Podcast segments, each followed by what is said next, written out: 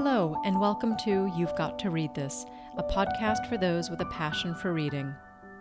Each year, hundreds of thousands of books are published in the U.S., millions are published worldwide. Join us as we navigate the world of books in hopes of introducing you to something new. I'm Michelle Dubois, And I'm Renee Seinfeld. and you're listening to You've Got to Read This. Thank you for listening to You've Got to Read This. Today we have four novels and one nonfiction. These books will take us from Mexico to Singapore and on to New York City and then into Europe. Both of us are ahead of our reading goals for January, so each of us have embarked on some fat tomes.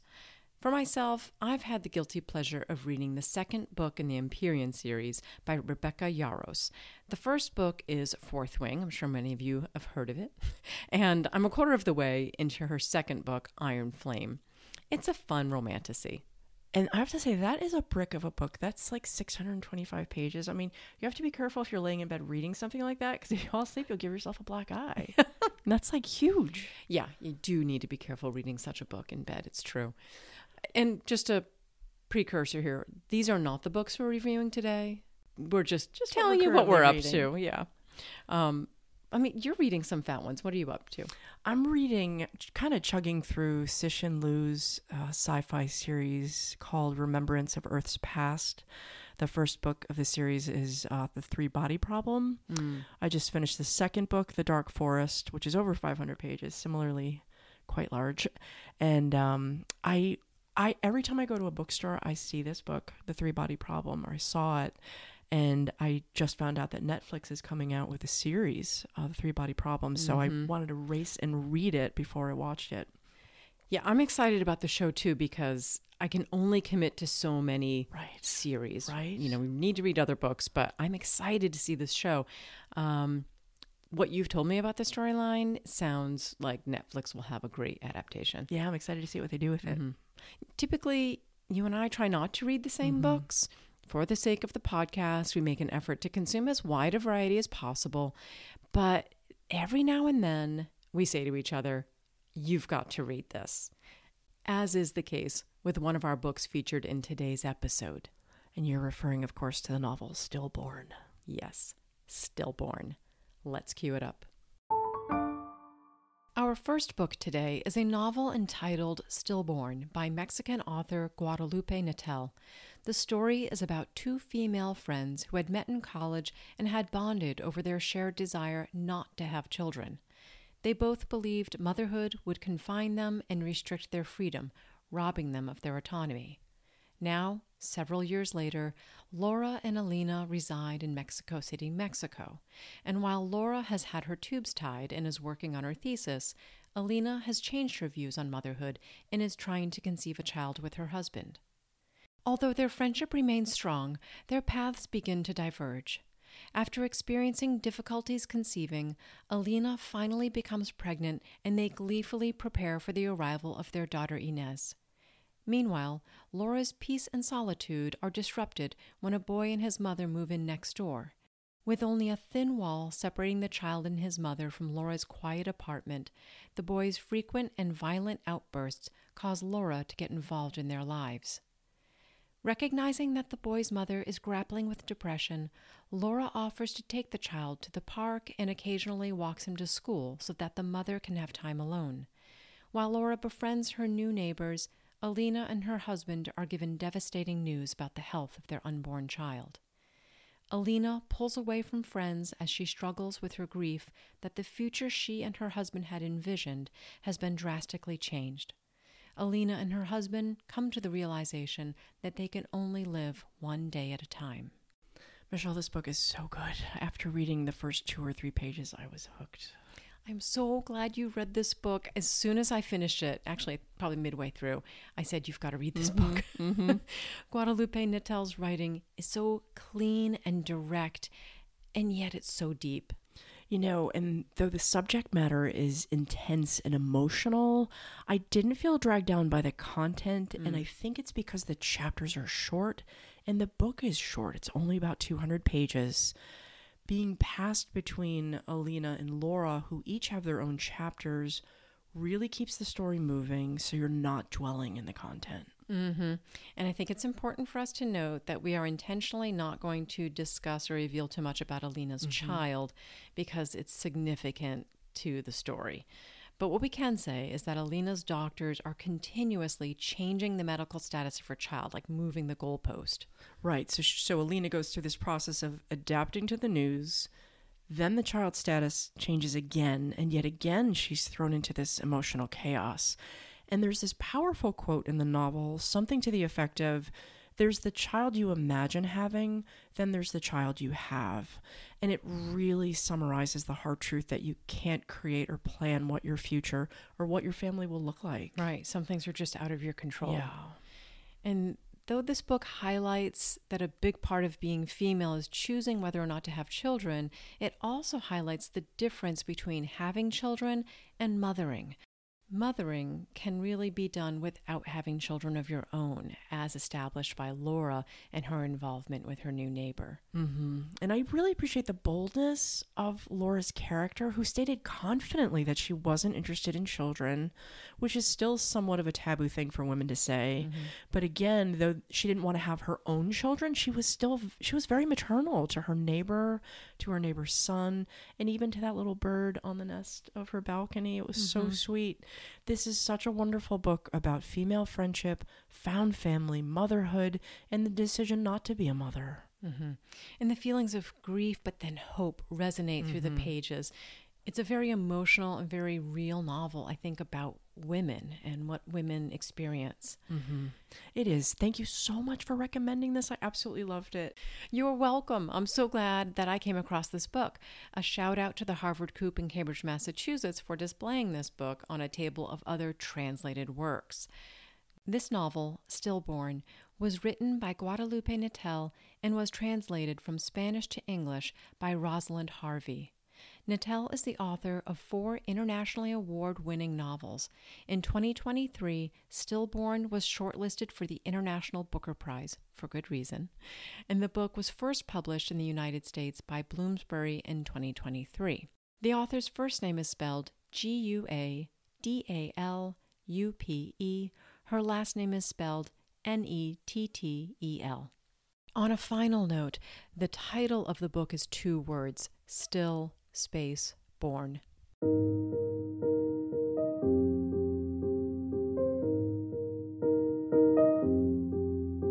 Our next book today is a novel entitled The Great Reclamation by Rachel Heng. The novel is both a beautiful coming of age story and a history of Singapore between 1941 and the 1960s. The story begins in 1941 and centers around a seven year old boy named Abun who lives in a remote fishing village in rural Singapore. As is true for most seven year olds, the totality of Abun's world consists of his parents, his older brother, extended family, and some friends in the village. But the backdrop of this story is immense. Singapore is under British colonial rule. China and Japan are at war with each other. It is a war instigated by Japanese aggression and occupation. Globally, there is a world war that is spreading to more and more countries. The boy in the story, Abun, comes from generations of fishermen, and when the story starts, his father and older brother are taking him out on their fishing boat for the very first time. But Abun is a gentle boy and finds that he doesn't enjoy fishing. He doesn't like the smell and mess and doesn't enjoy going out on the boat. Recognizing this about her son, Abun's mother finds a way to get him admitted into the local school. While attending his new school, Abun falls head over heels in love with a little girl in his class named Siok Mei. She is bold, outgoing, decisive, and Abun is absolutely smitten with her. As the story progresses, Japan invades Singapore and the British flee. These worldly events now begin to directly impact Abun and his small village. The novel follows Abun and Siok Mei as they grow into adulthood and attend college. World War II ends, the Japanese leave, and the British Empire once again takes over rule of Singapore. In the end of the 1950s and early 60s, Siok Mei and Abun begin to take different paths in their lives as Singapore moves towards independence from England. Siok Mei supports unions and communism. She goes to student protests and can never seem to find inner peace when she sees that others continue to suffer. Abun, on the other hand, supports a move towards democracy and the new government and takes a job encouraging the people in his fishing village to move to the city and into new housing with plumbing and running water provided by the new government. This is such a beautiful book about unconditional love and adapting to a changing country. It's both a coming of age story for Abun, Siok and Singapore during its independence from British rule. This is one of my favorite books published in 2023, and I can't recommend it enough. It's a beautiful, beautiful story. This really sounds like a great story. You've mentioned it to me so many times over the last several months, but I can't remember. There was something significant about the title, The Great Reclamation. Yeah, so Singapore is an island country that I think it's about 15 miles wide, 30 miles long, so it's not big. And as their population increases, there are only two options for more space.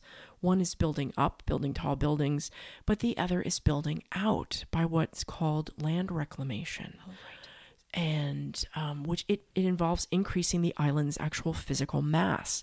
So they fill in the water along the shores using large rocks, sand, soil, and cement. And since 1965, Singapore has actually increased their land mass by 25% via land reclamation. So wow. interesting. It's unusual. Yeah, and I heard an interview somewhere where a little girl said we learned this in school in elementary, their equivalent of their elementary school about Singapore's history. They learn about the Great Reclamation. Fascinating. You know, I was so intrigued by this history that I picked up a nonfiction book about Singapore entitled Lion City by Jeevan Vasagar. I would strongly encourage listeners to get both of these books because they complement each other so well. The book Lion City is short and just shy of 300 pages, which I think is the perfect length for a nonfiction history book when you're just looking for an overview on a history topic. Since Singapore became a sovereign country in 1965, it has become one of the top five wealthiest countries in the world. Lee Kuan Yew, Singapore's first prime minister, initially began his term in office with the goals of elevating people's lives and rooting out corruption. Schools were built, people were transitioned from living in fishing villages with no running water or toilets into government built high rises that had plumbing and were much more sanitary. Lee Kuan Yew also had the foresight to educate the people of Singapore and transition the country's workforce from illiterate, unskilled labor to high tech manufacturing and finance. Today, Singapore remains a global leader in finance and high tech manufacturing. Now, though Singapore grew to be an economically successful country, the book Lion City also exposes the country's historic authoritarian underbelly. Though Lee Kuan Yew was the democratically elected Prime Minister of Singapore in 1959, he remained Prime Minister for 31 years. According to the author, during his time as Prime Minister, um, newspapers deemed subversive in Singapore were shut down. Political candidates running against him for office were often sued for defamation when all they did was verbalize opposing viewpoints during the campaign. And those folks who were sued were often sued to the point of bankruptcy. In the book, the author notes that Singapore has been referred to as authoritarianism, but with Gucci handbags, and as Disney with the death penalty, to give you an idea of the country's complexity. If you're listening and you enjoy learning about other countries and their systems of government, or if you enjoy books about culture and history, then you'll really enjoy the book Lion City. The book is fast paced, concisely written, and so interesting. On a final note, I'll leave you with an interesting law in Singapore, and one that you should definitely know before you go to Singapore. It's also a little indication about the level of order and control in the country.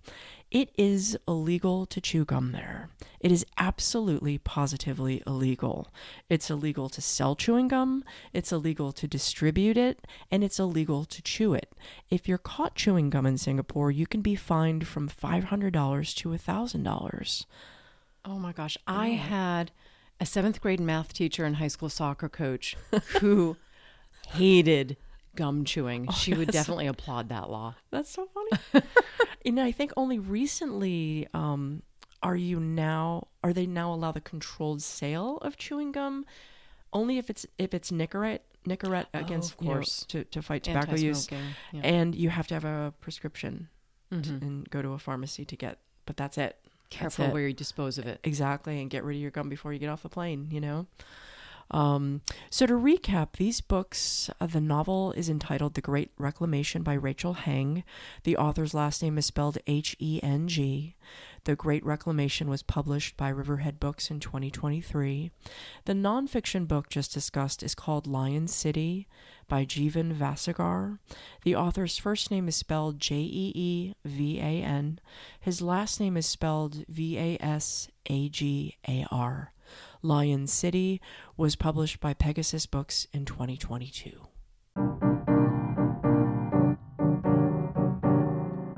On one of our visits to Kinokuniya bookstore in New York City last year, I picked up a novel by Taiwanese born American writer Lisa Hsiao Chen entitled Activities of Daily Living. I really like this novel. It's about the passing of time and what we do with it. I found it immensely creative and philosophical.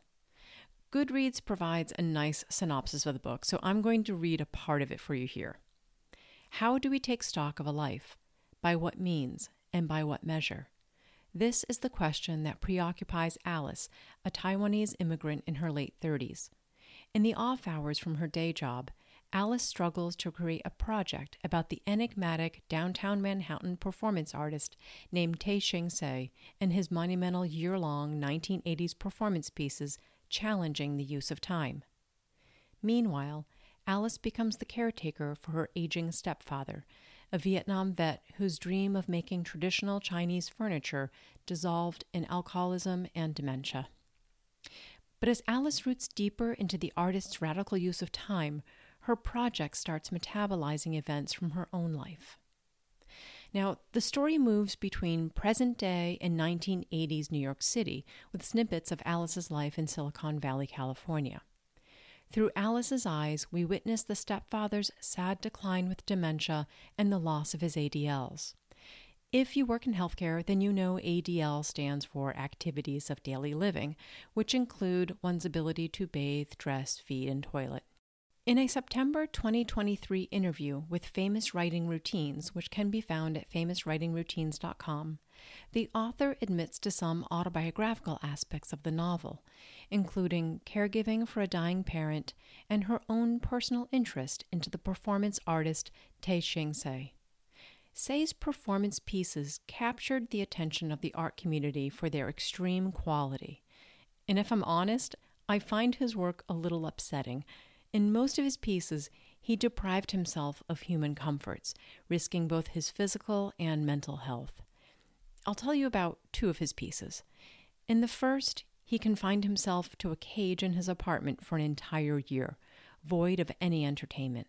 No books, no radio, no TV, and limited human interaction.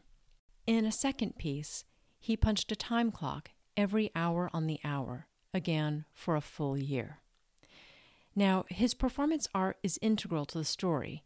His pieces challenge the notion of time while also being temporary, like life itself. Again, in the interview with Famous Writing Routines, the author expresses her belief that time can be broken into occupation, vocation, and death. Vocation, she says, is the activities we pursue for enjoyment and personal growth, which in the novel she calls projects. The style and mood of this novel remind me of Jhumpa Lahiri's novel Nowhere, which we featured in a previous episode. I find both novels meditative and cathartic because they ask their readers to think deeply about their lives and about their purpose. This novel also left me wondering is life performance art? I would say you've got to read this to anyone who appreciates art and philosophy and to anyone in search of meaning and purpose. This novel again is entitled Activities of Daily Living by Lisa Hsiao Chen. Chen, spelled C H E N, received a 2018 Rona Jaffe Foundation Writers Award and fellowships from the Center for Fiction in New York. Author of two other works, Activities of Daily Living is her debut novel. Born in Taipei, she currently resides in New York. Activities of Daily Living was published by Norton in 2022. Our final book today is a fictionalized biography entitled The Maniac by Benjamin Labatut. The novel centers around a man named John von Neumann who was born in Hungary in 1903 and died in 1957 at the age of 53. John von Neumann was a brilliant physicist, mathematician, engineer, and computer scientist whose career was filled with discovery. He worked on the Manhattan Project, working on the atom bomb. He developed the mathematical concept of game theory and built the mathematical foundation for quantum mechanics.